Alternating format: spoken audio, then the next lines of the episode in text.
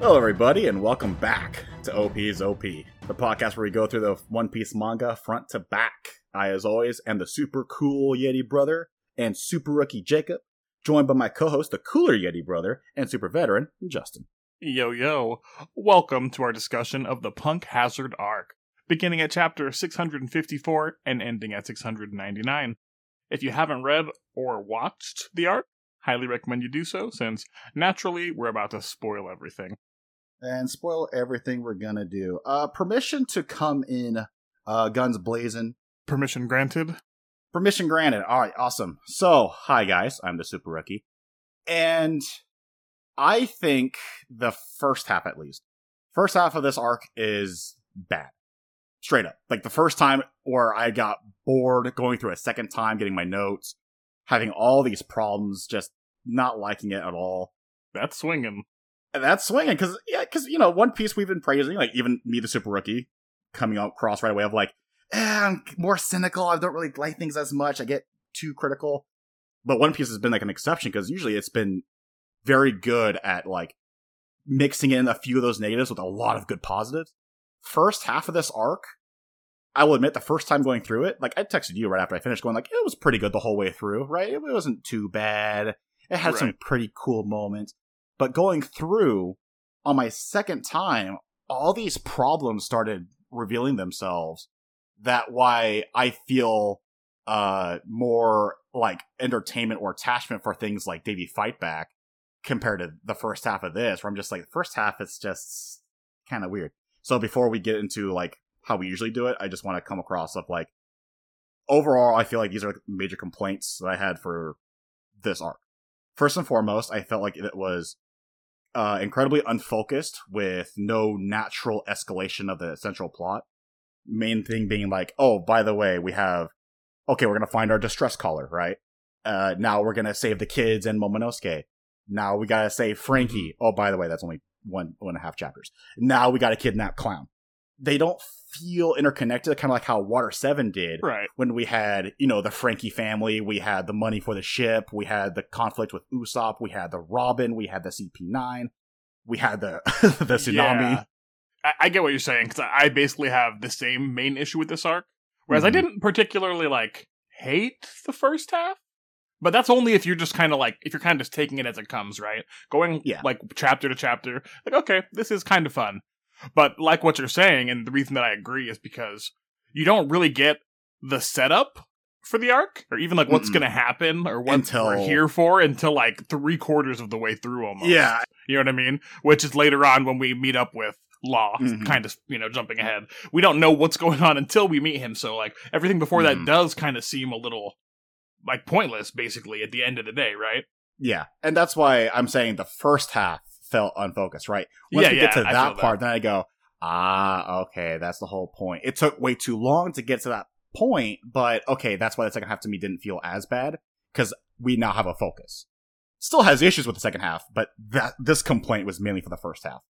Um, and the also just the reason why it felt unfocused, oh, sorry, that just felt bad too, was here I am doing my usual, like, how would you do it then to fix it? And I'm just thinking, like, what if, for example, uh, pirates being pirates, they get the kids early, but then they're trying to lure Clown out, right? Because the plan overall is to kidnap him. Why not we use the the kids as bait, right, to lure him out? And therefore, we have these little conflicts on the side actually connecting with each other, where it's like, oh, save the kids.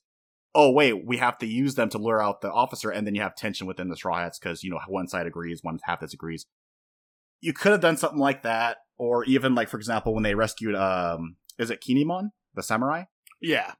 Like, okay, so another thing they could have done is rescue him much earlier in the series, find all the pieces much quicker, and then settle down a bit, because this arc is also just so rapid fire with action going on, but there's never oh, any... dude, yeah. There's never a moment to calm down, and it actually becomes, like, a draw, a drag when you're going back to go, going through notes for, like, the sake of this podcast. It's really hard to do, because I'm just like, action, action. But you also can't skip it because, you know, it's like, it's One Piece. Oda always puts in little details that you might skip if you just, you know, just swipe with your finger over and over. Yeah. But you could have and had like a moment. Pacing, of... kind of moment to moment, it actually is a crap ton of stuff that happens, but. Oh, yeah. It and still there's falls never. Into the same pitfall, unfortunately. yeah, there's never a moment of calmness. Like, if you remember uh, in Skypiea, we talked about how pacing wasn't the best in that arc, but that arc had at least two moments of slowdown still. You had the very beginning when they first showed up, and then you had the moment after their first set of fights where they find the maps and they have a little party at the night, and then the action starts. Even that arc had uh, better pacing tools, even though they weren't the best implemented. This one doesn't even bother trying. You could say, like, oh, what about when they were in the cell with the samurai the first time? They busted out right away. And yeah, then the Frankie was like, not today, fam. I got the laser. I got the laser. Which, gotta love it. You know? You gotta yeah. love that. Yeah, again, so the action pieces were entertaining and fine, but for the sake of pacing and getting notes, I'm just like, oh my god, this is like so much. This is just so much dragging. And then even, like you said in the pre-recording, on a micro level, they weren't that important anyway. These little details that we're getting where it's like, it's setting up for little things maybe in the future, because I bet you that the land of Wano, right? I mean, case in point, ex- we we just like jumped through like the first thirty chapters of yeah. the arc, basically. Exactly. Yeah, exactly. I, I don't feel like we there's anything we skipped. Like, oh, you definitely have to mention that. You, you have know, to mention the. Thing. You have to mention the cool Yeti brothers. They were so cool. Yeah, they were really cool. Right. And then they're thrown away. Like, after a chapter and a half, two chapters, after, like, Brownbeard, another side character that's in this, is, like, a I callback. Can't, I can't believe he made a comeback. Like, just this random I've... throwaway character from, you know, from a quick aside. Uh-huh. Relevant. Yeah. Come on. It, Only one I piece. For- I, I almost forgot about him, too, and I was just like, why does he look familiar? Oh, it's that guy, the guy who was beaten mm-hmm. by the super rookie. Got the it. guy who I presumed got killed by Basil Hawkins, but in mm-hmm. fact did not.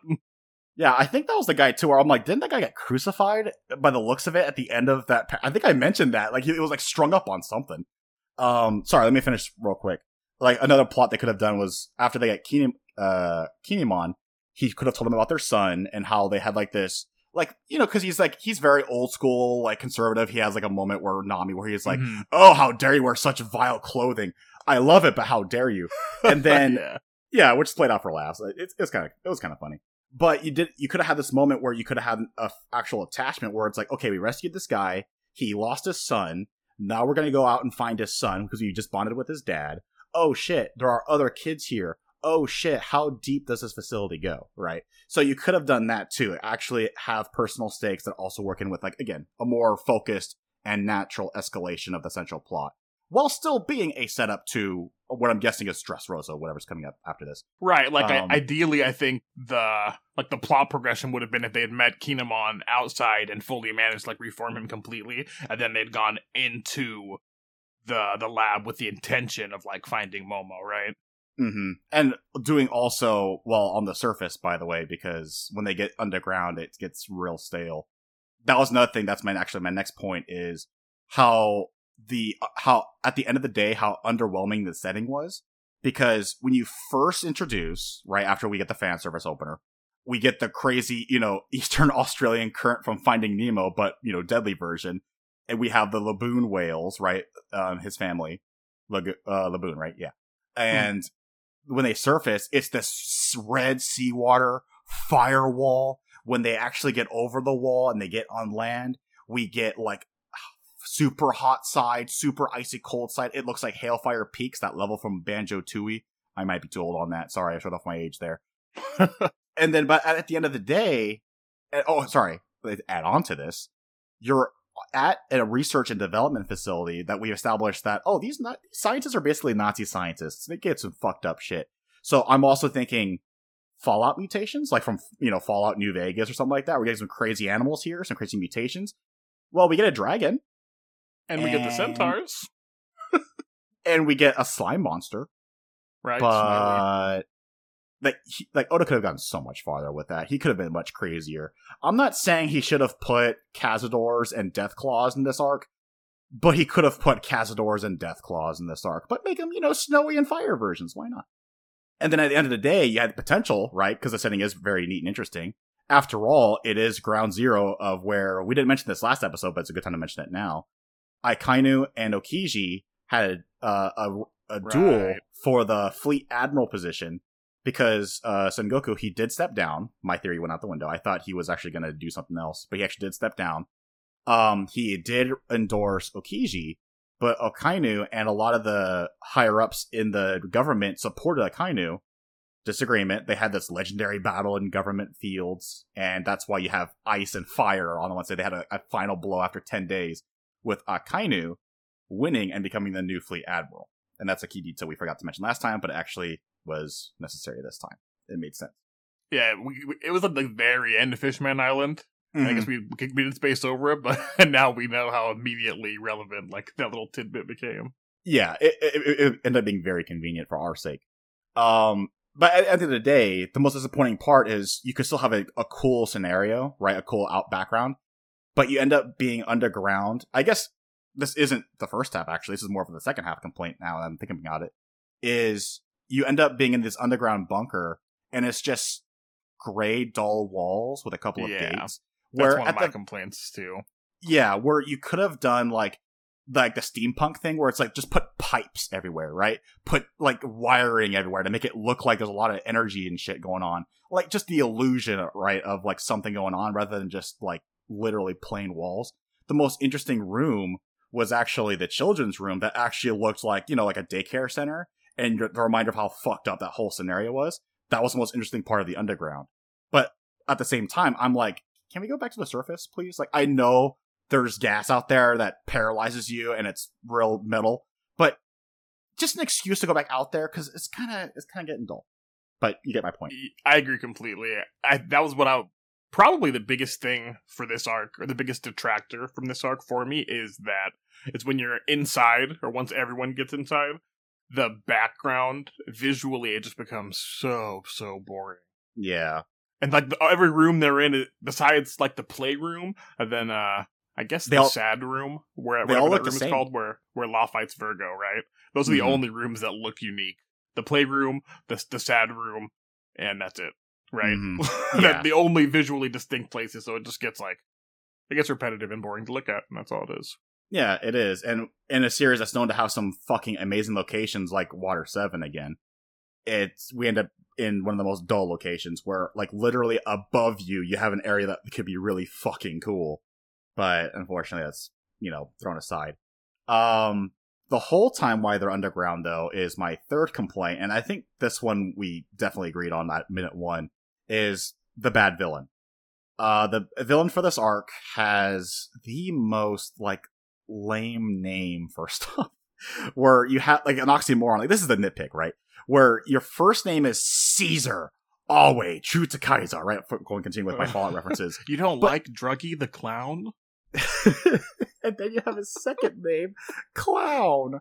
And I'm like, okay, first off, motherfucker. I, I'm only... calling it, he has to be related to Buggy. Right? How? That's not a common surname. Like, Clown?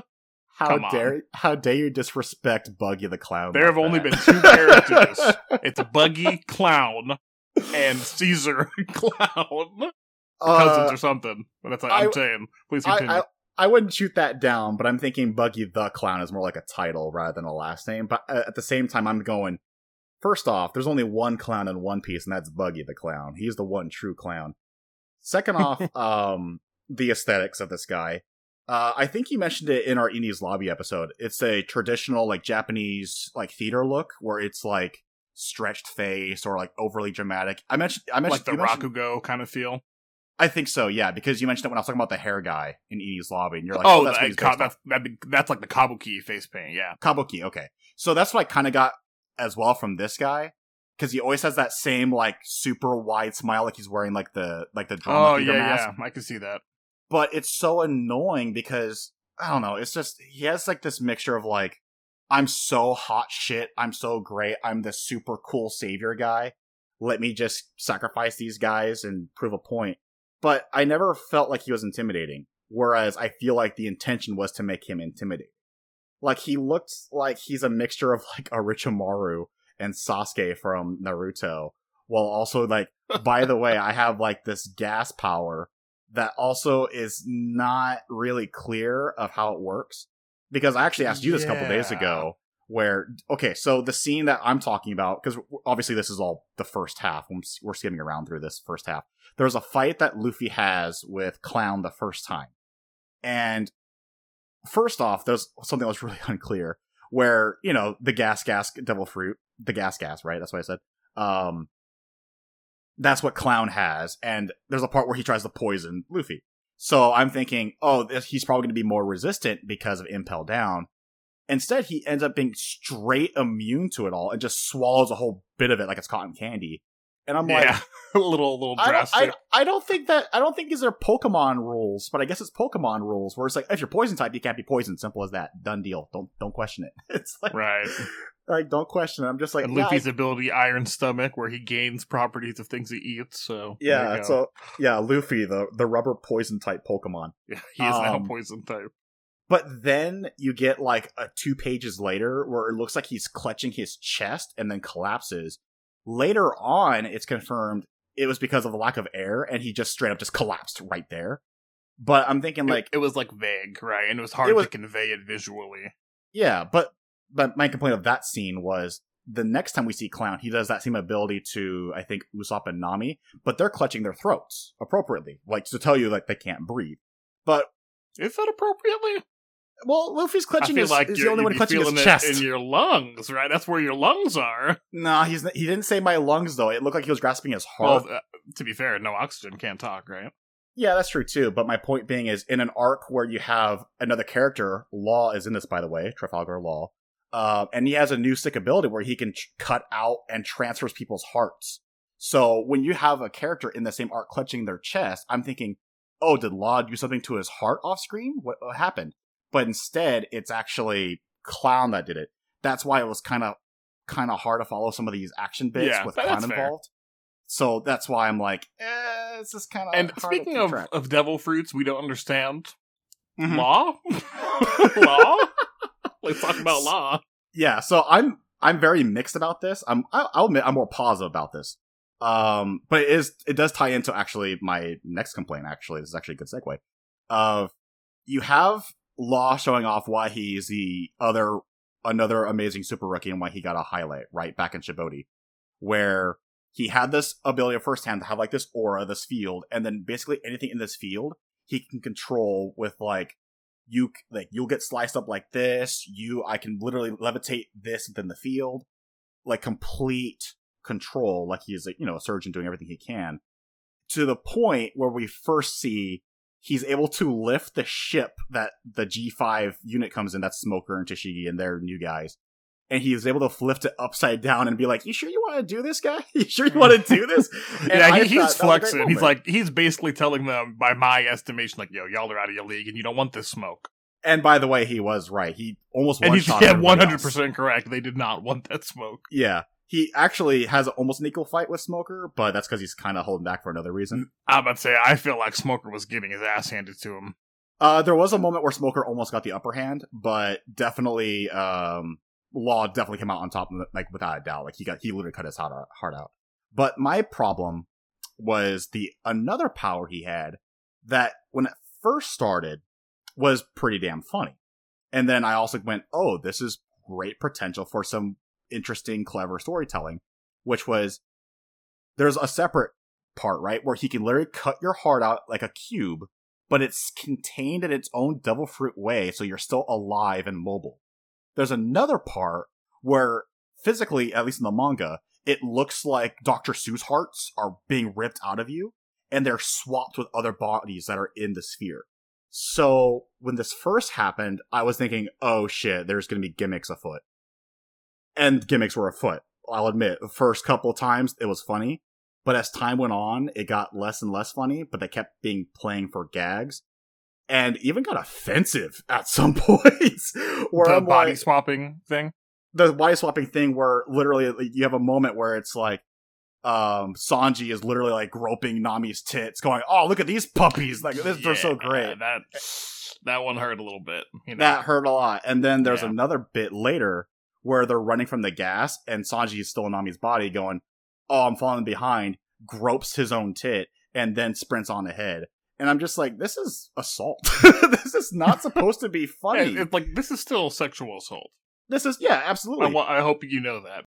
Yeah, so, but of course, he's not being directly punished for it, or at least not enough for it, where, again, it's played off for gags, because when Nami sees this, she just does the usual, like, I'm charging you, you know, berries for this. where it's like, this shouldn't be accepted by the people. I right, they're, pirates, they're to the point where I've, all, I've said it multiple times before, is I love how comfortable Nami is with, like, using her sexiness. This is, yeah. like, one This is unconsensual. Far, right? This is non-consensual. Yeah, yeah, come on. That's still, like, she's accepting it, like, on the surface, but, like, I don't I don't like that moment either. I'm yeah. completely with so, you there. Actually, yeah, so for those who are unclear what exactly what we're talking about with her being open and this being non-consensual, is literally this for a very arc. The very first page you turn to is Nami with the fan service shower scene. She's taking a shower in the Thousand Sunny. And then you have a moment where it's like, wait, why is she showering with the door open, right? And then there's Sanji and Brook trying to peek at her. And then she shocks them, you know, like a thunderbolt kind of thing. But like nonchalantly. In, in that case, the implication I got was like Chopper just came in, right? Opened the door, maybe left that it open. too. But I'm also thinking that Nami didn't care too much. She's like, yeah, whatever. Like True. I got it. That's it's equally believable. Yeah, and I, and they got the situation under control. They're gonna get punished if they're ever gonna try to, right? But in this case, where you're literally are like N- Nami is in Frankie's body and Sanji's in Nami's, so again, this is also played for a gag. Nami can't beat the shit out of Sanji. Because out of punishment for literally assaulting her, because she's hitting herself. It, now, with th- Frankie's body, she'd like probably kill herself, actually. Actually, yeah. So again, it's put off for gags, but I'm like, this is crossing a line. It's too far. It's I'm I'm trying not to say this as like a big Nami fan, but like it's crossed a line. It, it is. It's a it's a real issue. But I mean, but I yeah. feel I've said enough about it. You know, that's mm-hmm. it. But what I also want to address now about the whole body switching thing is I felt. Especially in, like, the manga, it is really, really hard to follow, like, who's who initially. Oh, so I, I, I was going to ask you that, actually, on a separate note. Is you, Did you find it hard to follow? Like, who's yes. who? I yeah, personally did really not hard. find it hard to follow. I thought it was fine. What? But, really? however, what? however, I can understand why people would find it hard to follow. My main cue was, oh, look at the eyes. Just look at the eyes. Where you see... um. I think it was Chopper, where you have like the three uh, eyelashes down below. Oh, that's Frankie. You see the big open eyes. Oh, that's Nami. You see the dots. Oh, that's Sanji. I thought that was simple enough. And then they uh, also had like the speech bubbles, which had their, you know, actual figures on there. And it was easy enough for me to follow. But I also completely understand why people would find this really hard to follow. Um, yeah. Initially, they didn't even have that. But then I think... Oda they had the, started they had, to realize it himself, and then like when it gets so confusing to the point where you literally have to put like cutouts of who the character really is all, on the forehead, and yeah. it made me wonder like if maybe we just shouldn't have done this, you know? Yeah. Or to another extent, which is why I'm thinking that this is the main part of my complaint with this power part of this arc is there was no creative way this was eventually done as a big payoff, right? Why introduce this power if there was no huge payoff where you're like, you could literally use this to infiltrate. You can use this to swap like one of the Straw Hats with like one of the like the Doflamingo officers and have them like cosplay or like infiltrate that way. Yeah, do like do a stealth mission to have them like go get your heart back, you know? Yeah, like use the power that way. Literally have Sanji and Robin swap bodies with like say if it was, you know, if, if the events were different, right? Have it do it with uh what was it? Buffalo and something five. Those guys that came back later. Oh yeah, Buffalo and Baby Five. Yeah, if the event, like if they came in earlier rather than later, you could have had it so that they swapped those bodies and have them infiltrate into the base. Um, you could have done something like that, but instead, again, it's played off more for gags rather than actual like legit great infiltration storytelling where it's really tense. Wait, also real quick, who you got, Monet or Baby Five? Such a side topic, but it's hard to just, it, it's hard, man, because I think Monet on the surface, right? If uh, she just straight up looks like uh, like a what's the right term? Harpy, uh, femme fatale. I'm, I'm thinking. Oh, the top like, the, like actual. Yeah, okay, like, yeah, yeah, yeah. And she straight up rocks it. But Baby Five is like, I don't think I like her as much. But when I saw what she looked like, I'm like, oh my god, Nier Automata is a One Piece reference. Baby Five looks Facts. like uh two B, where she's in the maid outfit with two giant ass weapons on her back, and I'm just like. And she's, like, immune to all damage, I guess. So it's like, oh, she has something that repairs herself. So, oh my god, it's two B. But, uh, pure aesthetics, I would say, uh, Monet. Um, Fair. So, that complaint... The important about, topics. The important topics, thank you. Um, but yeah, that complaint about the body swapping mechanic, I will also say this could easily come into effect later on, because Law is temporarily with the Straw Hats. He's on the same ship. Right, as as per the end of the arc, they're still in one joint goal. Yeah, so if this could easily be rectified, if like, if Law, you know, is still with the group, and they literally do what I say here, then I go, okay, so it's a gimmick now, but then the payoff is much later, not in this arc. So this argument can easily be scratched once uh, we go on with the series. And one more thing I will say is that, like you, like you said, it could come, come back around later, and it probably did like need to be introduced, but I wish it had been done a different way. Yeah, well, definitely well, I was gonna not. Say... Definitely not in this gimmick way where it's like, hey, assault, that's funny. It's like, no, it's not. It's really not. The best part about it was Luffy's reactions to the body swapping. Him just laughing his ass off was the best part. Yeah, the initial moment. Okay, I just remembered. What I was going to say was it doesn't really do much. Like you said, it doesn't have a payoff in any way. And in the end, it just feels like it ends up drawing out that section that's drawn out like even more. Because yep. Now every single step we have to take, like before we can go do this main thing, is even more difficult. Yeah, it ties into that earlier complaint about the pacing seeming like it's so rapid fire, there's so much going on, but it's like, it's a lot of it though, it's fat. You know, a lot of it you can just cut out. There's Easily, not a lot of yeah. payoff with a lot of this. Um, but I think the worst and like, biggest complaint... Oh, sorry, what were you going to say? I was going to say, like, like, come on, cut out the Yeti Cool Brothers and give me some more Virgo, you know what I mean? Like, come on. Yeah, as, as much as it hurts me to say, because I think the Yeti Brothers aesthetically were really cool and intimidating, they did nothing. They did absolutely nothing. They were only, they're only like a slight tier above the guards at Alabasta that were trying to get Crocodile that took up that took the, the holy water steroids or whatever, and then they just died right away. Those brothers are like a step up above those guys, where it's like at least you lasted a chapter. and and actually, while we're talking about just all this random stuff, I will say credit where credit is due as far as the action. Right when when some real like fighting shonen style action stuff happens. In Even in the first half, I feel like it's pretty well done. Like, I really liked... Because I never really, like, think the Straw Hats are in danger, really, right? But the way mm-hmm. they're getting out of that danger in this part is just... I felt like it showed their growth pretty well, whereas, like, they're gonna fall and hit spikes. Like, I'm like, oh, like, what's the way out of this? Zoro's like, I'm just gonna... I'll slice through the whole plateau, you know? cut, like, and you're like, cool, that's cool. Yeah. Like, you know what I mean? The little moments like that, everything, like, the fights and action was fun, albeit being meaningfully... Po- or ultimately pointless. Yeah, it's a continuation of the glow up from the last arc, which I don't have a big problem with, but I'm also thinking out loud of like, is Oda like struggling where he's trying to like transition back from, okay, the glow up is really fun, right? Show off how strong they are, but eventually we have to get back to tension and real like actual suspense, because if it continues, the glow up continues on for too long, it's going to be just a victory lap over and over again. And that's fine in the beginning, but you're in the new world. I expect a bit more resistance, but yeah, when it, but like more than half the time, like you said, we have those creative, um, not creative, but like those big power moments. And it's like, yeah, it looks fucking baller.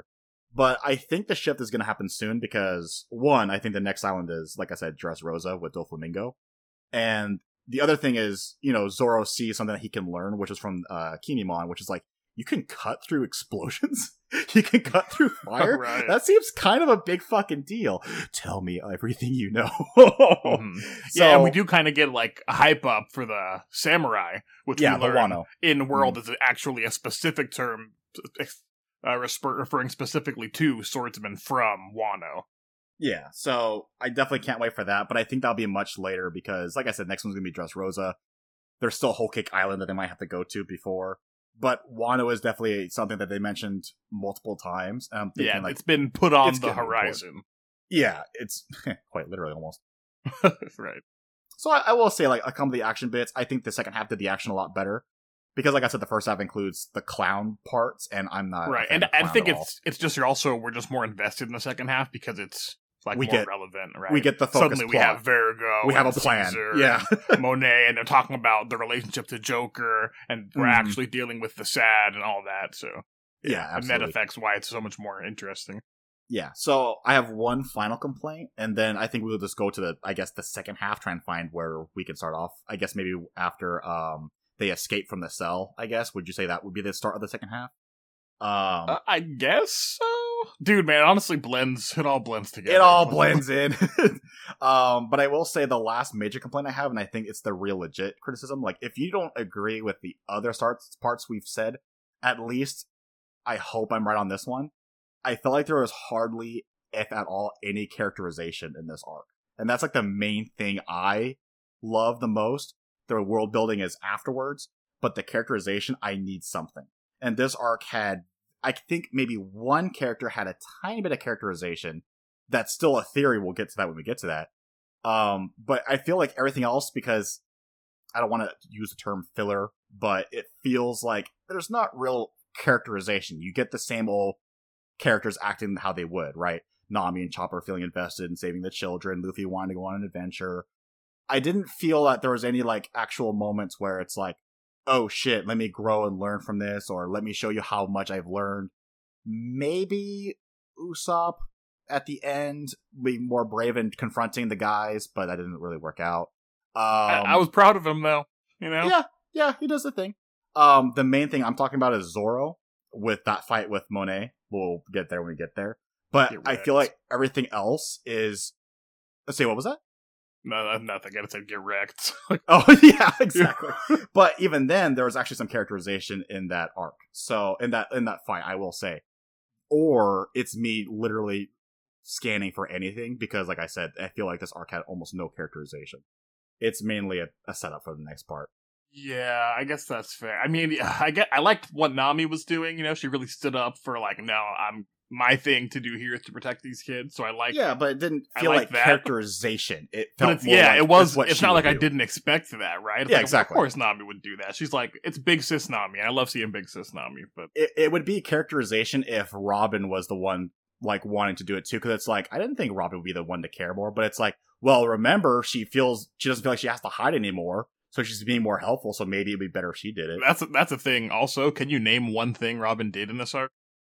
Uh, she got cut for by the contribution Monet. Of the plot. Even. Uh, yeah, like, she she nothing. Held back the children for a little bit, like everybody else, when they were going through withdrawals. Right, um, right. She did. And uh, she took yeah, a sexy pose. I feel like when they I feel like frozen. Robin takes a huge backseat in this. Oh, arc. oh, she uh, when they rescued Momonosuke, she uh, bathed him and cleaned him up for the second fan service scene. That was oh, her major right. contribution. It was a great scene. I'm of course, yeah. I, I mean, overall, I, I, I also I understand the point where I guess I'm not mad that at, there comes a point where not every Straw Hat can have like huge stuff going on in every arc. I just noticed it, especially this time. Like, wow, Robin really didn't do like anything the whole arc. Yeah, it's also because it didn't really hit for me as much because, again, I feel like no one really had much to do with this arc because, again, there was lack of characterization. That's true. Mm-hmm. That's actually true. Where and I had a couple of possibilities, right? Where I'm like, why not have Brook shine in this arc? I think it's kind of implied that the gas what freezes you over. It's your skin because you're basically fine underneath it as long as you get rescued in less than twenty-four hours. So wouldn't it be cool if Brook was the one who had the natural resistance and have Clown do the Eneru shock Pikachu phase when Brook just walks in going, I, I, I, I'm made of bones. He does the usual joke, right? Where I'm like, I'm just a skeleton. I have no skin. Yeah. Um, that would have been Brook a cool shine. Turnaround at the end, honestly, to have Brook fighting Caesar would have, at yeah, any just, point. Not even for the final fight, just, you know, have Caesar yeah. do his erase the oxygen and then Brook like, I don't have to breathe. And just know? Casually just strolling up. Good. It yeah. wouldn't have been exactly like characterization, but it would have been Brook showing off. Because again, Brook still needs his he, he still needs, needs his moment. Flex. Exactly, yeah, he still he needs, needs his flex. Moment. Exactly, thank you. He needs his moment, and this could have been it. But they weren't quite clear if the gas was anything, right, or it was you know just skin. I don't know. But I'm just saying because it wasn't explained. Because right. Brook, like moment. As we said or we briefly mentioned, Brook's been with us such a short amount of time that. His flexing now, it doesn't necessarily feel like the glow up like it does for everyone else. You know what I mean? Because like we never really got to see what Brook could do in the first place. Yeah, I know you could throw in Kenshiro references, but it's not enough. We need something more meaty, more substance, right? When everyone else is getting glow ups, it doesn't hit quite as well. Uh, what they also could have done, because remember that side plot with like that lasted a chapter and a half, where it's like, hey, capture that robot Frankie. He has this, and we ha- he has this perfected Vegapunk laser. We can use that. We can reverse engineer that shit. Get him. Wouldn't it have been a great moment? Also, if, okay. Sorry, you can finish. It wouldn't have been great if, for example, they were trying to barter with the Clown to get the kids, and go, and Frankie volunteers, give me up. I, I trust you guys completely to save me like you saved me and Robin back at Edie's lobby. I'll give myself up. You guys have a time limit, but I trust you guys. Go get the kids. He could have had a moment like that too, where it's on an emotional level. Yeah, Frankie won't be able to do his cool General Frankie hype beam shit anymore, at least for the rest of the arc. But you would have had a more emotional moment with Frankie, where he's like, instead of just reacting to news and going, oh, hell yeah, brother, I feel you, actually make him take action and go, you know, let me take, let me save the kids. Let me give myself up, because they want me, right? Let's do an exchange. And because you're pirates, don't honor the deal and save my ass once once you yeah. get the kids. It's made more, you could have like leaned into that plot a little more. Yeah, but which, that was completely which what forgotten. You said made me think. Uh huh. That there's another thing, when I was first, first reading this, like, coming on, what I really wanted and expected to happen in this arc where we're talking about, uh, as you said, like, they're using the S A D to make artificial devil fruits, right? Yeah. That's the the short of it. And they're Zoan devil fruits, animal-type devil fruits. And then in into this, like, this government facility walks Chopper, who has invented the most incredible piece I feel of medicine, medicinal technology that we have seen in One Piece, directly relating to Zone Devil Fruits. Mm-hmm. And uh, maybe Caesar didn't get a good look at it, because he did the, not give a shit about the Rumble had, Ball. Even though he had cameras everywhere to show off his invention. Right, like Chopper is, is transforming through seven different forms at will, and, and Caesar doesn't give a shit. He it doesn't care. Least, it happens at least twice in this arc. Where Frankie, when he's in Chopper's body, and then later on when Chopper is back in his own body. And there's never a moment where Clown is looking at that going, ooh, okay. But yeah, like, what the hell? What What's going on here? Nothing. And and I bet there's going to be some people who will probably lo- love this art, probably going, well, remember, Clown is incredibly narcissistic. He'd probably be like, no, that he's probably, it's probably imperfect. Yeah, it literally already happened with the laser, though. Kinda. That's like something, kinda, yeah. It's not quite the same, because that's like, oh, I could never recreate that. But this is something mm. that's... I assume has never even been attempted. It would literally help him print money faster for his black market deals. Dude, right? Mm-hmm.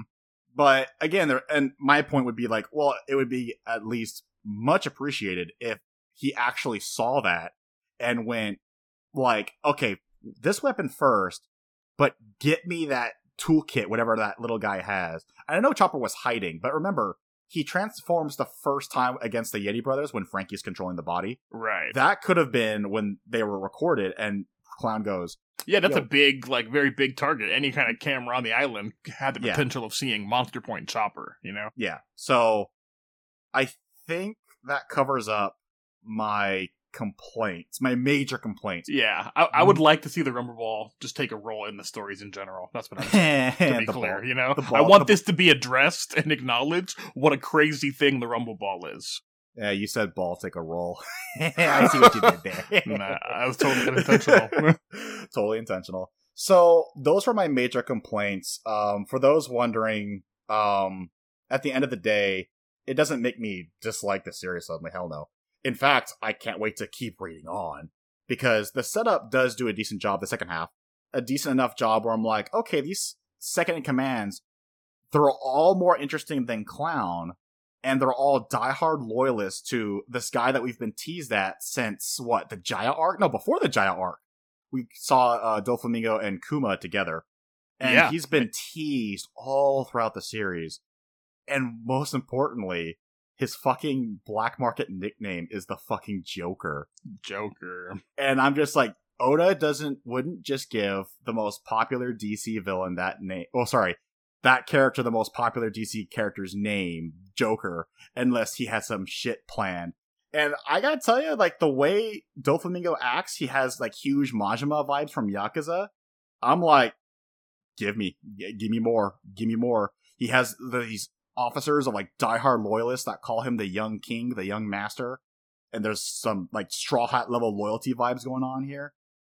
I want to get to that, but unfortunately for me, I have to go through twenty more chapters of Punk Acid before I can get to possibly right. what might be that um, potential. Um, that's also why I said I think the second half starts here, because when we learn about Joker being Doflamingo, this is when they're in the cell and they're about to break out. That's why I said, I think we can start there, right? Do the usual, like, bit by bit.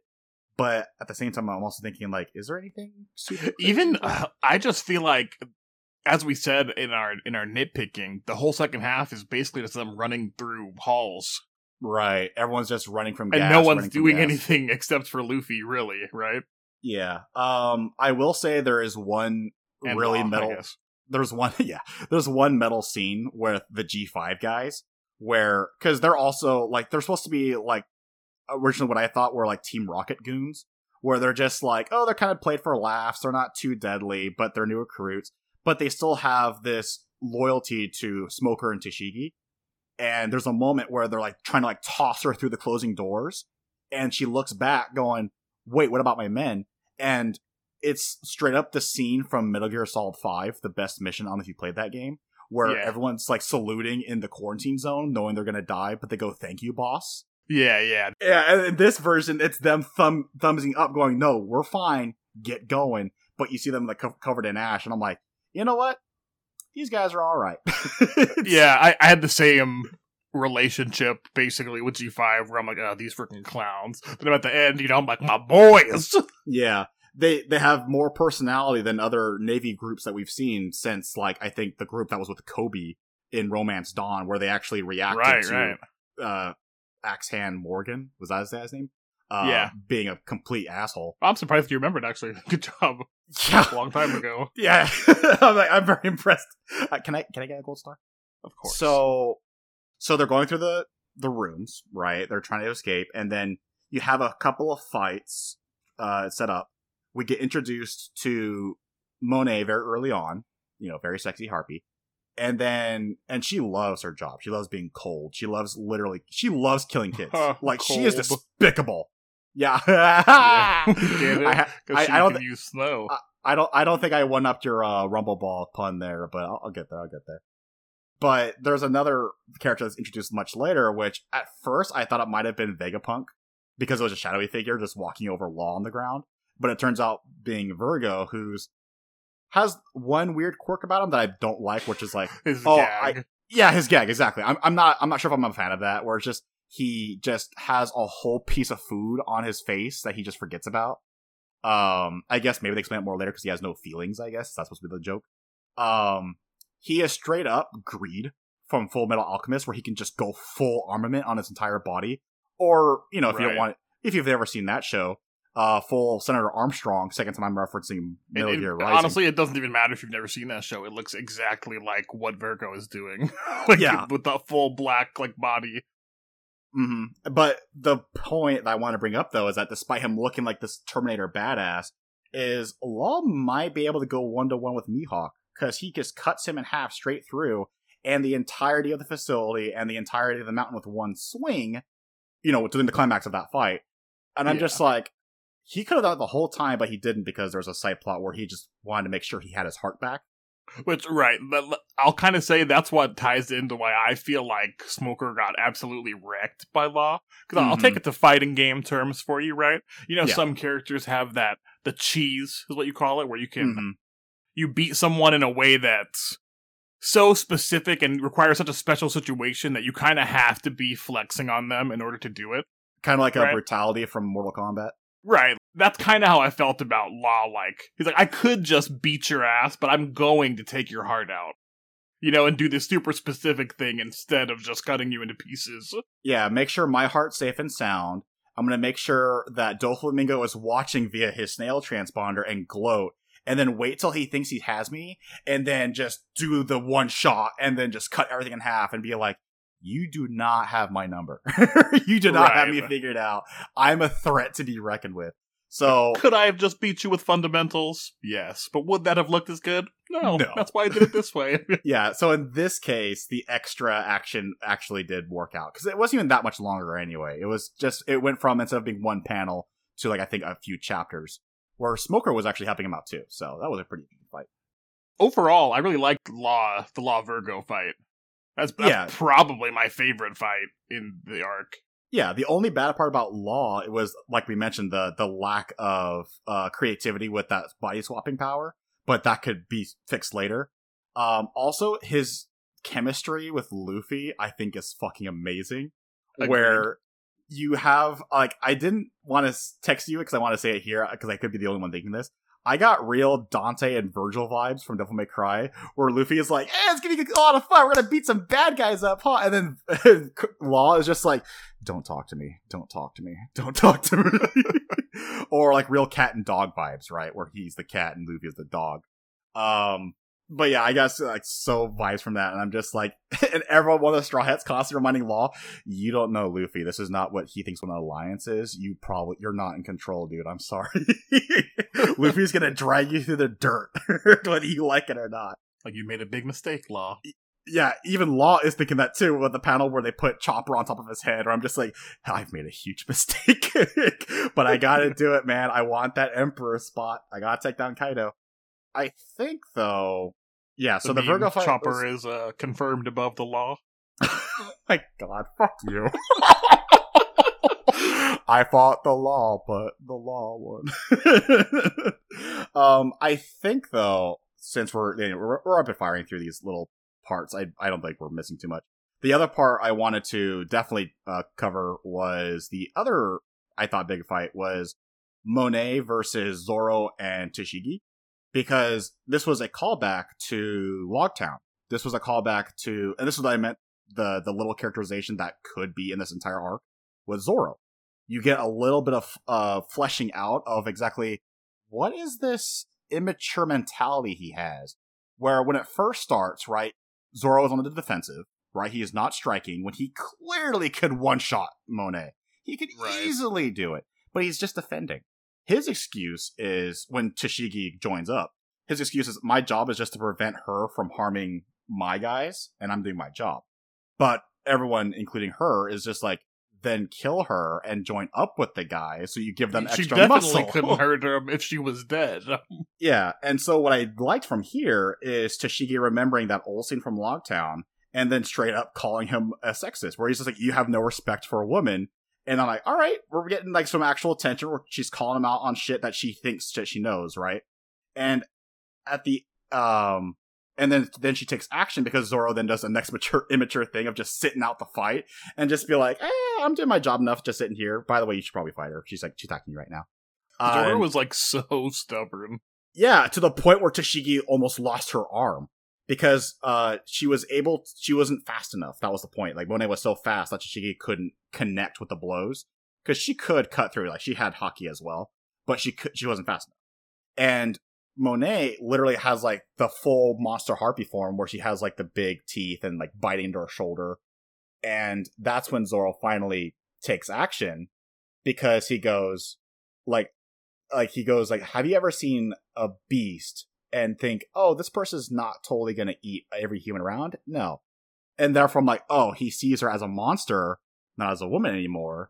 And then he does his, like, I forgot what it's called, like, a dragon something. His, like, one sword slice straight down the middle. And just a complete, like, complete, like, display of con- of power where I'm like, I could have done this the whole time. But even then, he didn't use his haki. And she's, like, in a panic and a frenzy on the ground going, oh my fucking god, he could have done this the whole time. Oh my god, I almost died. Oh my god, oh my god. But what I admit is not the best way to do it, because Tashigi gives us a whole ass paragraph in a tiny panel where it's like, oh, he could have done this the whole time, but chose not to. He won by mental like mental games. And I'm like, all right, get on with it, get on with it. Yeah, but I kind of got almost like the Mihaki vibes, right? We're like, there's there's literally no point in me crushing her. She can't do anything, you know? Well, but, and this is, this is my part where I'm thinking, like, this could be the characterization. He wants you to think that. However, I think it runs a little deeper, right? Because Tashigi still goes, you're so full of shit, you're lying. Because he even does the thing, right, where he's like, you had it under control, I trusted you, you're fine. And even then, Tashigi is the one that does the, the, the final blow against her, or at least what we think is the final blow. Mm-hmm. And then she goes, you're so full of shit, you could have easily taken care of her earlier, and you waited for me to get a big gash in my shoulder, what the fuck? And I'm thinking, you know what? I bet you this is a complex issue with Zoro, mentally. It's not because he's a sexist and doesn't see women as equal fighters. I think whenever he's fighting a woman, he always sees his best friend, his childhood friend, and he can't bring himself to attack, to kill. So mm-hmm. he has Actually, that like fucked that. up trauma. Yeah, so to me, it's it's fucked up trauma in the back of his head. And he's just really good at playing the cool guy because he always wants to be seen as like, I'm the number two of the Straw Hats. I'm the cool guy. Mm-hmm. You can rely on me. I'm the strongest, I'm the edgiest, I'm the coolest. God forbid you point out any flaws he has, like, you know, he can't find his way for shit. But on a serious level, he's never fought a woman in the series, not since Tashigi and Logtown. And when that happened, he was much more immature and much te- more terrible at, like, covering his shit. Of, like, you bother me, get away from me! And in this case, he, he plays off much better, because, like, well, Tashigi can distract her real quick. Oh, I got enough mentality. Monet's like, like a monster, I'll cut her in half now. And even then, he couldn't fully do it. Just enough to, you know, get Tashigi the edge and actually get the final blow. And even, because at the end of it, he even says, well, if you recall, you won the fight, so the credit's all yours. Congratulations. So he has that mentality of, like, I didn't kill her. I didn't kill my friend. I didn't kill my friend. Like, it's, it's a fucked up trauma ment- uh, theory. I, I can I see that. I can yeah. see that. It could go nowhere, but that's what I saw.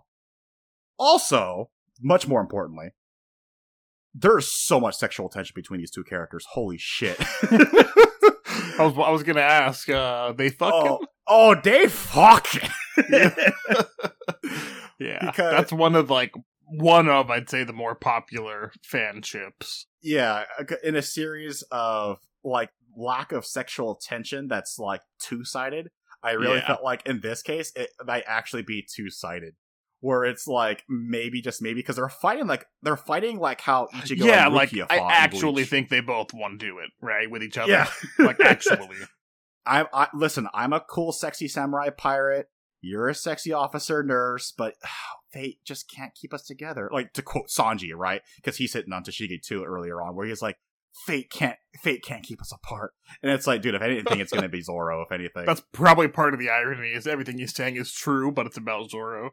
Yep. And then uh, there's also the, obviously the the moment where, like, he's literally, like, carrying her ass, like, out of the steam, and she can lit- she can literally run for herself. But then in the middle of it, she's still nerding out over the new the new sword he got from Thriller Bark. Oh, yeah, yeah. Yeah. So, yeah. So of the fights, this was my favorite, because this was just, like, if anything, like, this could this could be, like, my, my headcanon, and I'm completely long, wrong in the long run. But as of right now, in terms of characterization for this arc, this is the most I got. And I'm like, you know what? It's enough for me to pick it apart. It's enough for me to go, maybe? Who knows? At the end of the day, even if that's not true, oh, they fucking, right? At the very end of the day. Yeah. Um, oh, some pre-chapter notes I have. Um, the story with Caribou, I think, is still ongoing by the end of this arc.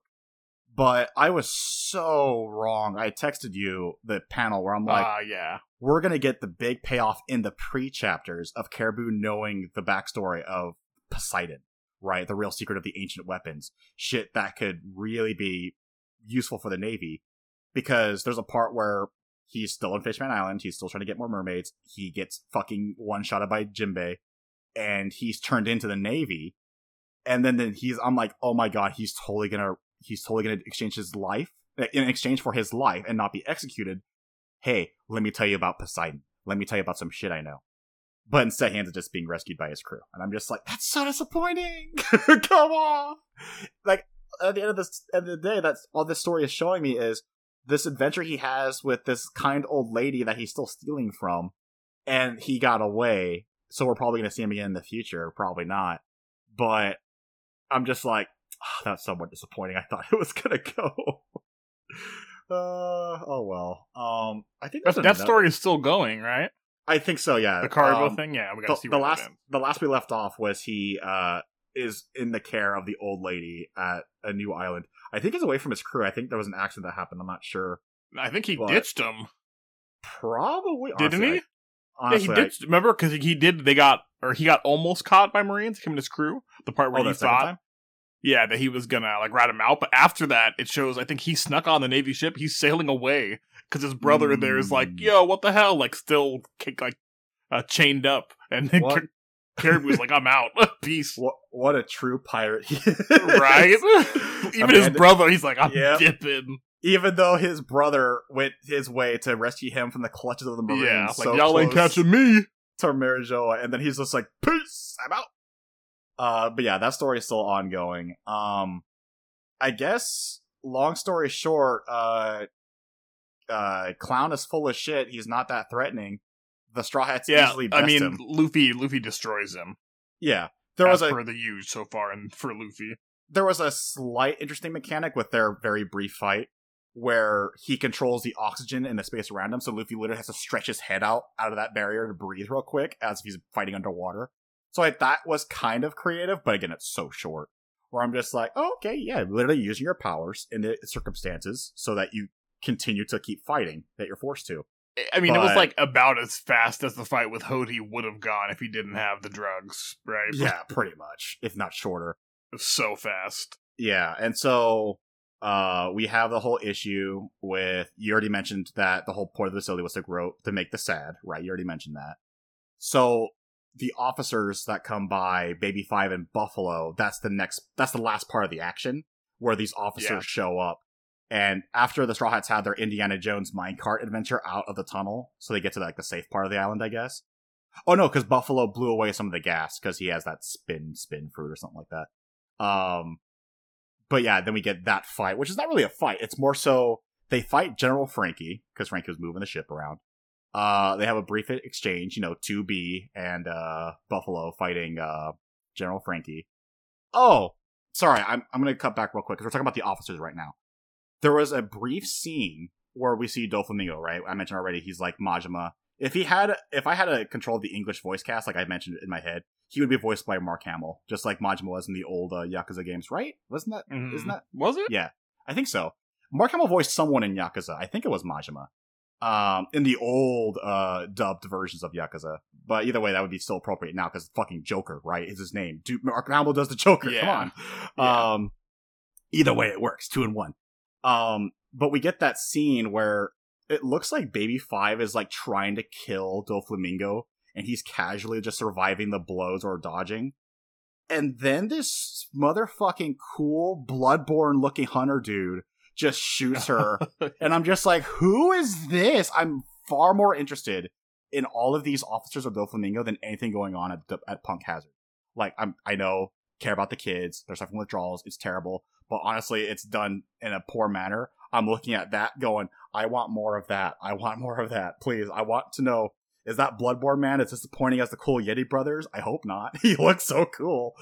Um, sorry, I just wanted to mention that. Oh, another thing too. We were talking about the series of firsts, right? The first uh, sexual tension with uh, two characters. Also the first ass shot that wasn't Frankie, where Doflamingo is like literally like in his crib, right? Just chilling out, talking on the phone. And there's like a lady with a thong right next to him, just doing something. And I'm just like, did we ever get an ass shot in One Piece? I don't think we have. Besides Frankie, which is the best ass in the series. But um, that was that was definitely a first. I just want to get that out of the way because Doflamingo's constant presence whenever he's shown is constantly going, God, I wish I was reading an arc where he's the main villain and not Clown, because God, I hate Clown. Doflamingo yeah. seems like someone I would fucking love. He's that right amount of crazy. Um, so Baby Five and Buffalo, their job is to get Clown, right? Because he's ma- he's the one that can create S A D. If we can get him, because we know Law's plan is to kidnap Clown and stop the production of S A D, um, so that he can basically make a bribe with Doflamingo. They're trying to rescue him, and it seems like they are achieving it, right? They get the guy, and they're flying away. And you get this really cool tag team moment between Nami and Usopp, where Nami does her thunder, right? Stuns them and even takes one of them out. And then Usopp cleans up the other two, where he has this really cool, like, piranha plant that eats up debris. He flings the plant that's still attached to the slingshot, but the plant spits out the debris. And I thought that was so fucking cool. Like, again, just this, these creative powers. And plus, Tag team, tag team. And it's with Nami, for fuck's sake. Finally, a decent action scene with Nami. It's so yeah, short. I do love, I love it. Usopp and Nami as a team. You know, oh, like absolutely. When they team up and when they're together on yeah. screen is awesome. Yeah, you literally have the comparison of like Usopp in every action scene he's in that's cool with the character that hasn't had a single decent action scene since Orangetown. And now we got the two together doing a great tag team to bring back a uh, uh, Clown. Because he also uh, slingshots some sea prism shackles that they got from the facility. And I'm like, what a great way to end that. Like, as disappointing as the arc really is, that was a good way to end it. It kind of was. Yeah. So that action uh, resolves itself. They rescue the kids. They go off with the uh, the Navy. Uh, I think Tashigi sails off separately, right, with the kids? Um, there's a I nice moment. Maybe. I think so, because I only remember the, the end action scene where Doflamingo shows up, right, late to the party, and Smoker is instantly annihilated by Doflamingo. I don't remember Tashigi being there at yeah, all, yeah, so I no, think she yeah, left you're with right, the kids. You're right, yeah. And there's also, like, the nice scene where, like, you know, because pirates always need a reason, right, of, like, why are we doing it their way and not our way? And Nami's excuse was, oh, it's hard to turn down a Navy officer. And Usopp goes, why? Oh, your mother. And you see the, the Bellemere. I'm just like, you need to give me a warning, Oda. You can't just do this to me. Every single time I see Bellemere, I'm just like, come on, man. So before we completely wrap up, there are a couple mm-hmm. of, there's a lot of interesting like information drops. At the very end, more about yes. Vegapunk in the arc. Not much, but, you know, interesting. He used to work with Caesar. They were colleagues, and Caesar had what's probably a one-sided rivalry, I can only imagine. Because Absolutely. in my head, Vegapunk still outclasses him in basically every way. Every way, shape, and form. Yeah, yeah, absolutely. And uh, Smiley. Let's let's talk about Smiley. Yeah, so definitely probably the best of the world-building part of this arc was the fact that the gas had a side effect of whenever it's... This is, like, way earlier, like, the middle of the arc, where the gas is, like, passing by, like, a basket of apples, and you see the shapes going into the curls, and I'm like, oh my god, they're making double fruit. And then... No, no, no, it was, it was, that's what happened when he died. When so the, what, like, what we see, so Smiley was, yeah. like, it's like a, it's a ball of gas, right? It's a bioweapon. It's a slime, yeah. a devil fruit, right? Yeah, so you can literally feed anything a devil fruit if you have Vegapunk's right. technology. However the hell you do it, you can do it to almost anything, even non-physical yeah, objects. A, a slime with sala, sala fruit, I think that's what they call it, like right. a salamander. Uh, yeah, it's an axolotl, right? Yeah. And so he gives it a candy that kills it and it's reverts it back into just a cloud of smoke. And then it's right after that that we see one of those apples turn into a devil fruit. Is it so, meant to be only one, or is it meant yes, to be all the Yes, the implication fruit? Is that it was Smiley's devil fruit reincarnating. That's that's the headcanon. Oh, see, that wasn't... Because really it's right clear. After he died, bam, turns into a devil fruit. So the, okay. what we learned there, presumably, is that when a devil fruit user dies, their fruit reincarnates somewhere nearby. I thought that was a side effect of the gas, because how they're they're mentioning how they're, no, they're no, creating no, no, S A D no. and then, then they ship it. And that would be Smile. Busted. That's what I thought was yeah, going no, yeah. on. The only way you can make devil fruits with S A D, but that is not the way they do it. Okay, so that makes it a bit more sad because that means Clown just killed off his pet because he's a fucking... Yeah, he killed it because that's that was his purpose, to die and then become the weapon again, basically. Mm-hmm. Yeah, I'm, I'm which is smart, honestly. It's a really insane weapon. Yeah, and then you... But that's, literally... you know, that's not the most interesting part. The most interesting part is that devil fruits come back. Right, and that basket of fruit was why uh, those guys who were observing it at first, they had it with them for that purpose. So they had, like, we know for a fact it'll be this fruit that will kill you. Okay, I, right, because it was, it was like right a away. It was a basket full of apples, so, like, maybe... Yeah, it and it was a com- an apple? It, and it was accompanied by some of the guys in the hazmat suits. It's like, it makes you wonder, was... like, is it always? Is it apples only? Is that another biblical, you know, Adam and Eve thing? Apples it, become devil fruits? Could be. It, I don't it know. It could be, but they also established that it could be any fruit. I think, wasn't the gum gum fruit like a melon? When We don't know. It, it wasn't shaped like an apple. That's And that yeah, this uh, this one still kind of was. So that, yeah, yeah it didn't didn't look the same. Yeah, okay, so that's the, on the micro level, that's what that was. I thought you were actually talking about Smile, not Smiley. The whole intention that, we mentioned it briefly, you mentioned it briefly. I mean, but, there's a clear relation between the two. Yeah, exactly. So that's why I thought that gas creates it, because they use S A D to manufacture Smile, and Smile is what they produce at Doflamingo's Dressrosa factory or whatever. And that is the final part of this devil fruit that is animal zoan focused, but because it's man-made, there are side effects, and that tells me they need a consistent supply, or they start suffering from withdrawal, similar to what the kids had, or the powers go away, or both. So yeah, I, I assume we'll see what whatever those side effects are, because yeah, pretty now we have soon. Momonosuke with us, and he has eaten. Uh, right, right? A fake devil yeah. fruit. So yeah, he could, he could transform into like a tiny little mini dragon, but I forgot. Yeah, he ate uh, another. Uh, even he, actually, they said he ate a failed version, so that could be even worse for him. I think they mentioned it was a because it was like a, its own little tube, like by itself. I think they mentioned it was a failed version. Either way, I don't think that's Yeah, uh, they, I, I, they did. They did. You're correct. It's a fail. Okay, okay. Yeah, so his side effects either might be better or worse. We'll find out. Like, maybe, like, the power output's much uh, much smaller. I, I'm curious how they determine, how they, like, deduce that it was a failure before someone had eaten it. Yeah, who knows? Maybe they made Or maybe someone ate it and then died immediately. You know what I yeah, mean? Yeah, they're just like, I don't know. Yeah, there could be, yeah. We got this extra copy, but you know what? We can still sell it. Just don't tell the person it's a bad product, right? Seriously, probably still an easy million, right? Two, yeah, two to li- ten million, maybe? Yeah, it's Clown selling shit on the black market. I bet he wouldn't uh, mind so much. Oh, yeah, um, would, definitely wouldn't. That's probably why he was keeping it, honestly. Yeah, so the bigger implications were they captured... Sorry. They captured Clown. And so now the S A D production stopped, and this is when Law gives Doflamingo the ultimatum, where it's either step down from your position as warlord, and uh, I think it was just that. He didn't even say as king of Dressrosa, but he did that too later on. Or suffer the wrath of Kaido, and even probably the Navy, because you disrupted the status quo, right? Right. The reason why the I, Navy I think it's kind of...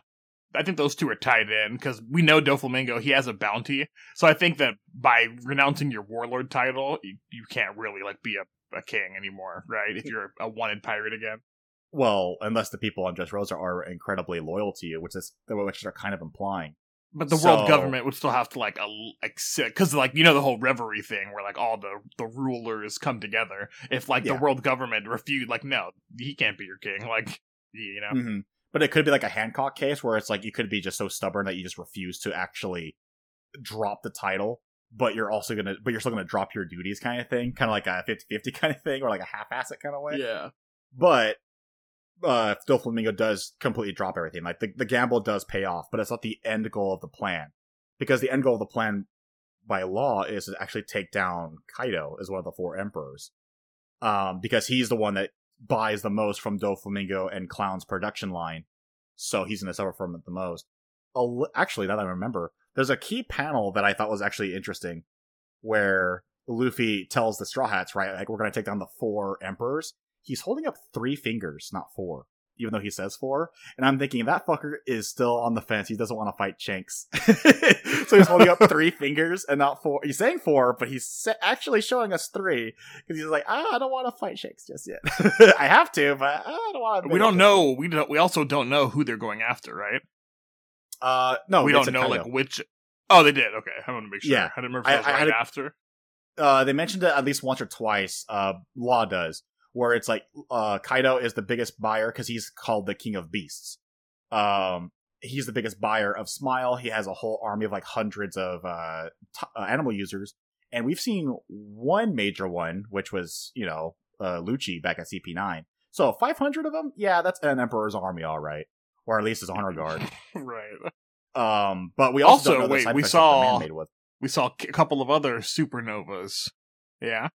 Yeah, so they have their own alliances going on, too. We see Kid yeah. again. We see... Uh, Basil Hawkins and Apu. Thank you.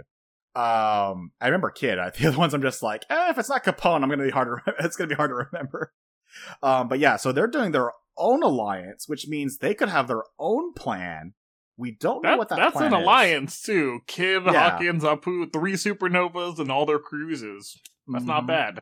Yeah, so, and we don't know what their final intent is. For all we know, they're having a similar plan, but they're probably going to try and take down uh, Big Mama or even Shanks, who knows. Um, or maybe even the world government, but I think it's implying that's... Or it's or Blackbeard. Or Blackbeard, right. They they still haven't shown that motherfucker in the New World yet. They just yeah, they we all we all assume... We talked about it off camera too, I think, right? Where you, at this point, we you assumed that he is one of the emperors, but we don't even know if that's true or not.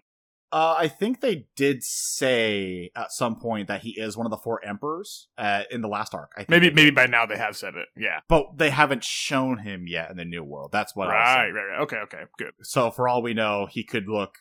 Maybe he has no teeth now, who knows?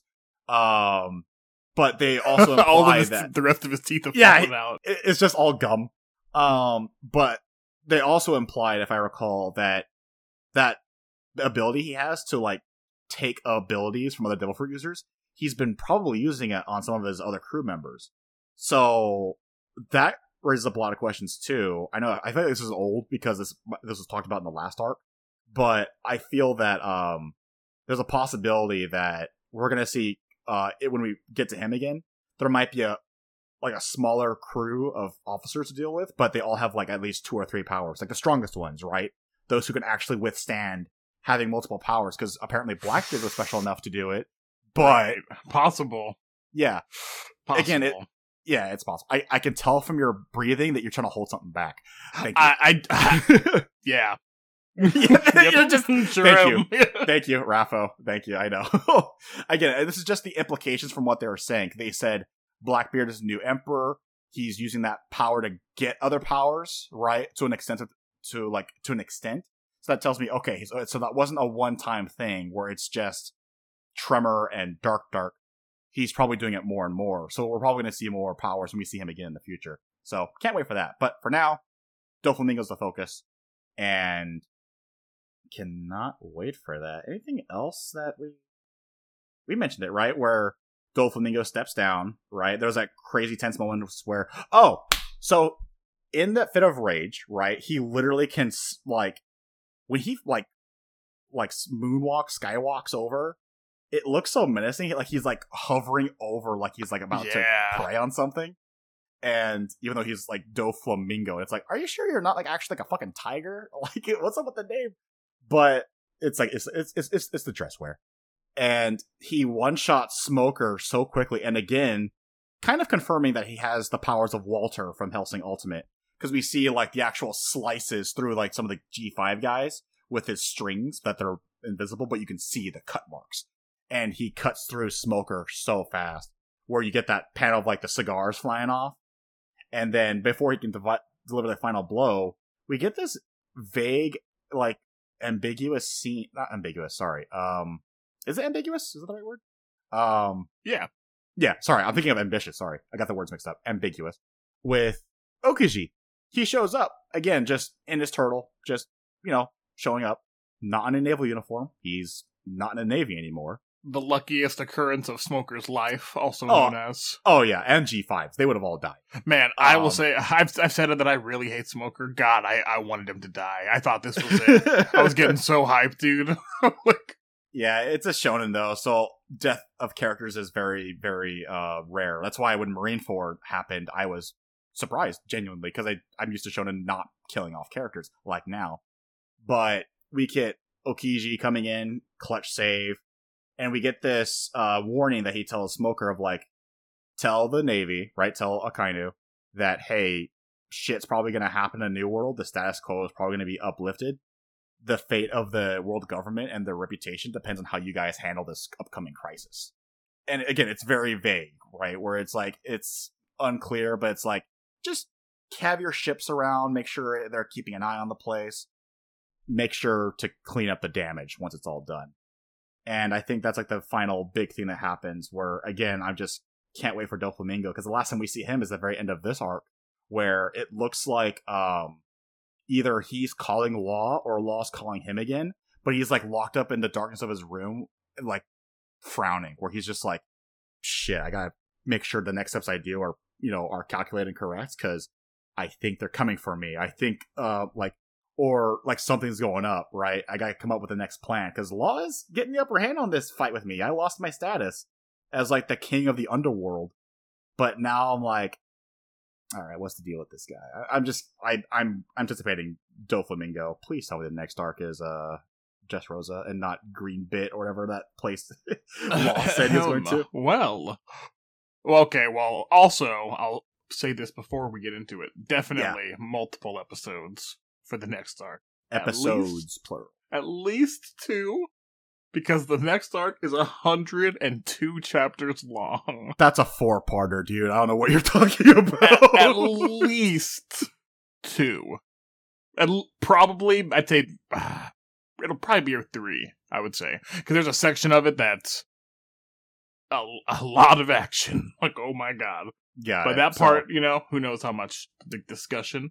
And the name of the arc? Yeah, seven hundred to eight hundred one are the chapters. Pretty easy. seven hundred to eight hundred one for chapters. Damn, and the arc is, in fact, Dressrosa. Yes! Okay, um, I, we get to see Doflamingo finally after all this fucking time. Yeah, uh, it should be. It's our Doflamingo arc. We get to see Joker in his full potential, his full craziness, and his diehard crew. oh, which, to emphasize the Die Hard crew, Monet was still alive and was about to pull the, basically hit the big red button and blow up the entire island and the kids to save the research and save uh, Doflamingo's hide. And the way they even say it too is like, like, I must help you, young king, young master. I will kill all the kids. And I'm like, wait, wait. I will say, I didn't mention it, but that like moment where I'm like, uh, Caesar at the same time, like he thought he had Smoker's heart and he had just yeah. like lost and he was gonna try and like angrily like, I'm gonna kill Smoker then. But he kind of got switcherooed by Law and he actually killed Monet instead. I, I did like that moment, that like quick reveal, like, ooh. And then, yeah. you know, Caesar ended a- up thwarting himself in the end. You, ha- you just reminded me too. I have an internal uh, turmoil of like, do I call him Caesar or Clown? Because I just said there's only one true clown, and that's Buggy. But I refuse to you call him Caesar. You can just call him Druggy. I'll, I, I'll get it. I could I could call him Druggy, but at the same time, I feel like that's not low enough. I feel like it's perfect. He's the other clown, Druggy the clown, Buggy the clown. You know. Mm, but even I can't. I don't want to call him Druggy the clown. I'll just call him Druggy. I'll just call him Druggy. That's good enough for me. Um, again, because the clown, it belongs to Buggy and Buggy all day. But yeah, so real excited then for, despite my major complaints with this arc, and honestly, it's on the low end of the list for me. Like, if you're telling me like my least favorite arcs, this would probably be my least favorite arc, to be honest. Um, least, because, even worse than Little Garden. Little Garden is quicker. At least if True. this. If this arc was split into three, kind of like how uh, Whiskey Peak, Little Garden, and Drum Island were like in separate pieces to Alabasta, then I would say that could have been a little better for the pacing. But because it's fifty chapters of just running from gas and disappointment and unfocused t- storytelling, and I'm just like, honestly, dude, it's this is the one arc I had a hard time going back to get notes the second time through. I don't, just, I don't fault you for that. I would. It's in like the lower of my arc ratings as well. Yeah, so maybe not the least, but it's, it definitely it's like, feels like it. I'd probably put it in the in the lower like five for me. Yeah, because even you know? yeah, because even if Little Garden, and this was back before we got better with our time management, a little bit better anyway. Uh, I didn't go on a half hour tyrant uh, tangent of not tangent of criticism of why Little Garden was disappointing. I didn't go half an hour. I don't think I did. Are you sure? I don't think I, think I we did. Might we might have gotten pretty close to that. I think we did Little Garden at the same part time as... I'm, I'm going to uh, need a fact check from the listeners now. The fact checkers. Um, so we mentioned the chapters, right? seven hundred to eight oh one for Dressrosa? Yes, right? seven hundred to eight oh one. And but before we fully wrap this up, I'm going to give a big thank you to Sammy P C, who has given us a five-star review on Apple Podcasts. Surprise Ooh. to you, too, because I didn't tell Jacob until just now. Oh, yeah. I thought you were going to say something else, because I have something else to bring up. Uh, you know this one, too. Oh, by the way, did the did they leave a review by chance or no? They did, yeah. Five-star review. And what they said. Oh. I'm not fully caught up on O P. However, I enjoy listening to others go through it for the first time. I find great joy in listening to someone else enjoy this series, knowing that it is one of the undisputed greatest works of fiction. Damn right. That one was for me, not part of the comment. Uh, Continuing. D- oh, sorry. Oh, st- we got more. Oh, okay. Even after hurdling over their skepticism and still approaching this colossal story head-on... Oh, that was kind of part of the last sentence. One of the greatest works of fiction, even going through their skepticism, as okay. I once did, and still approaching this colossal story head-on. Also, between Jacob's absurd theory crafting and Justin egging him on, it creates a hilarious dichotomy for people that are semi-caught up, like himself. And Jacob brings up some theories that are very close to the truth and shocking, or and sometimes he's even outright called it ahead of time, that I myself was not able to do with major plot points in One Piece. Ooh. And Justin has an amazing tongue to be able to hold back little details, thank you, while treading through and are and even misdirecting for to create an even better reading experience. Bottom line, I enjoy listening every week on Spotify, and I love your guys' chemistry. Thank you very much, Sammy P C. We really appreciate the reviews very, very thank, much. Thank you very much. And by the way, he's totally talking about Cthulhu being real. He yeah, spoiled, your he absurd theories. He yeah, spoiled Cthulhu. it in the review, but he confirmed it. Cthulhu is going to happen in one day. We're going to get to Aurelia. He's totally on point. Thank you, reviewer, telling me to confirm it. uh-huh, sure, yeah. And if anyone else, we would really appreciate if more people would leave five-star reviews. As far as I know, iTunes is the only place you can leave a written review, but any kind of rating anywhere to listen to podcasts would be appreciated.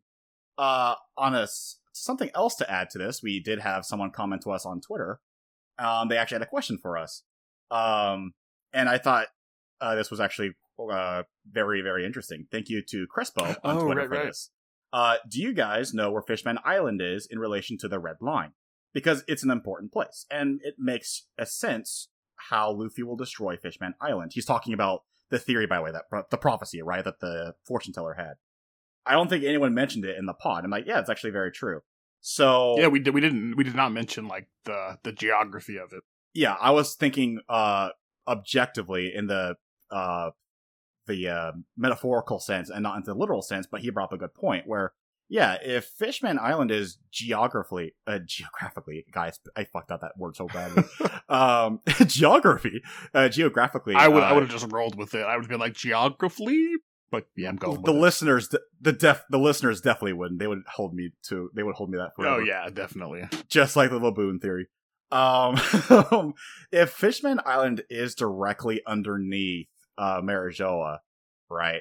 And there's a part where they reconvene, and then they destroy Marijoa, and then the debris itself could fall and damage Fishman Island to the point where it pops the bubble. That could be a possibility and fulfill the prophecy. But we were actually having a conversation with Crespo, and it actually made, gave me a, another theory, which was, if anything, I would assume that the Navy would want to retaliate against everyone who's been loyal to the Straw Hats. Like, let's say they're in the New World, and they're like, up usurping emperor after emperor, navy admiral after admiral, and they're like, you know what, we need to get back at anyone who's been helping these guys, just like as a display of power. And they go after Alabasta, they go after Drum Island, and they go after Fishman Island, right, being one of the ones. And that could be the fortune coming true, because that's not directly Luffy destroying the Fishman Island, but it's the oh, wrath yeah? of yeah. the Navy in retaliation to the Straw Hats. So that's where I'm leaning on now, and thank you, Crespo, for that question. That's not bad. That theory. That's not well, bad. Yeah. So I don't think literally, because we're still talking about thirty thousand feet beneath the, the surface, like the, the debris might be crushed under the pressure, if anything, and to and to deteriorate before it does any real damage. But that still popped that theory into my head. So thank you, Crespo, for that. And if people wanted to get in on this and maybe also ask some questions of their own, where could they find you and where would they ask such questions? If they had more questions, or if they want to follow, and this is actually something new that I'm going to be doing now, is as I'm reading along uh, the arcs, I'm going to share at least one image a day, like the day after we post our episode, so that people who are reading along don't get incredibly Ooh, nice. spoiled. If you want to follow me and keep track of like what my immediate thoughts are, I've did it a little bit here in the past, but I want to make it more active. You can follow me on Twitter at Jacob Miranda. That is J A C O B M E R E N D A. I'll be sharing screen caps of initial like thoughts and reactions. And that way you can call me out if I'm completely the opposite on recording and be like, you like this thing on Wednesday, and on the recording, you fucking hate it. You're a scumbag. You can call me out on that if you follow me around. Uh, if they have questions for you, Justin, or for, you know, for us, but might be worried about like a filter of like accidental spoilers, where can they find you? You can find me at Jitsu. That's J I T S Z U on Twitter. And yeah, hit me up about One Piece or pretty much anything manga-related, especially the stuff that's running in Shonen Jump, because I'm caught up with basically everything in there. Yeah, and if you're listening on iTunes, be sure to leave a five-star review. Uh, if you any review, honestly, we'll re- take the feedback, we'll appreciate it. Any five stars or positive reviews we'll read on here and respond positively as well. And if you're listening on Spotify, always hit those downloads. We always love those numbers, man. Honestly, the when we get like the, the download number updates, we get dopamine hits. It's just like mm, it's like the candy the yeah, kids are addicted yeah. to. It's just mm, it's stimulus it's, for us. Those those reviews and those download numbers are oh, that's yeah. what I need. Hon- honestly, the reviews are the best. Reviews are like the most personal. People taking the time to actually type a- out. And opinion. Arguably, those are like the most helpful to grow the podcast. So please continue to do so. Even oh, if it's absolutely. just the rating, you don't really you don't have to leave a review as much as we would love you to. Just the ratings help a lot, also. I just imagine Patrick for SpongeBob going, "I love you," every time someone like leaves a response, uh, review for us. Just get the just get that image of Patrick in your head every time from me. Uh, so next arc is what, like eleven chapters? Not a big deal, right? It's uh yeah, only eleven chapters. Yeah. Uh, oh wait, I'm sorry. Did I say eleven chapters? I meant eleven volumes. Oh shit! Seven chapter seven hundred to eight hundred and one. What was the previous longest arc before this one? It was at sixty something. Uh, right? Alabasta, I think. Like, actually. Think. Like, was it like sixty-seven or something? sixty. I, I think Alabasta's like sixty-six, yeah, right? God. This, looking back on it, it didn't even feel that long because it was so well paced. Ah, uh, yeah, the pacing of Alabasta's immaculate. So, if the pacing for the next arc is at least close enough to Alabasta, then it could be easy to cut this up into like, okay, I can read twenty-five chapters easy here, twenty-five mm-hmm. easy here. Or yeah, if, you yeah. know, I'm if, I'm anticipating three to four, yeah, probably. We'll, we'll definitely see. Knowing me, I'll probably be like, "Hey, Justin, can we do six episodes on this? I need some extra time to cut this out. I want to talk and, about everything." Yeah, and then you reassure me, like, "You don't. Ha- we don't have to bring up these small details." I'm like, "Yeah, but yeah, you're right." Yeah, but listen, people need to know our opinions on fan service scenes, like Robin bathing for the first time. We get like, "Is this the first Robin fan service scene? Oh my god!" And then it, it actually the, was, I think, right? Yeah, if you don't include like just the the attire she wears, just Robin and, being Robin, yeah, yeah, exactly. And then that little shit Momonosuke, like grinning like a little goblin, where he's like, "Yeah, you guys wish I had you had what I had." I did, I did like that. It turns out the secret to being treated as such by Nami and Robin is to have a reverse buzz cut and be completely uncouth and unbathed, so that they can do it for you. That's the that's the key, apparently. Now, good to know, good to know. Seems like it. Good enough. All right, I need to, I want to read the next arc. we're yeah, so we're going. Thanks again for tuning in. We'll catch you guys next week. Bye bye.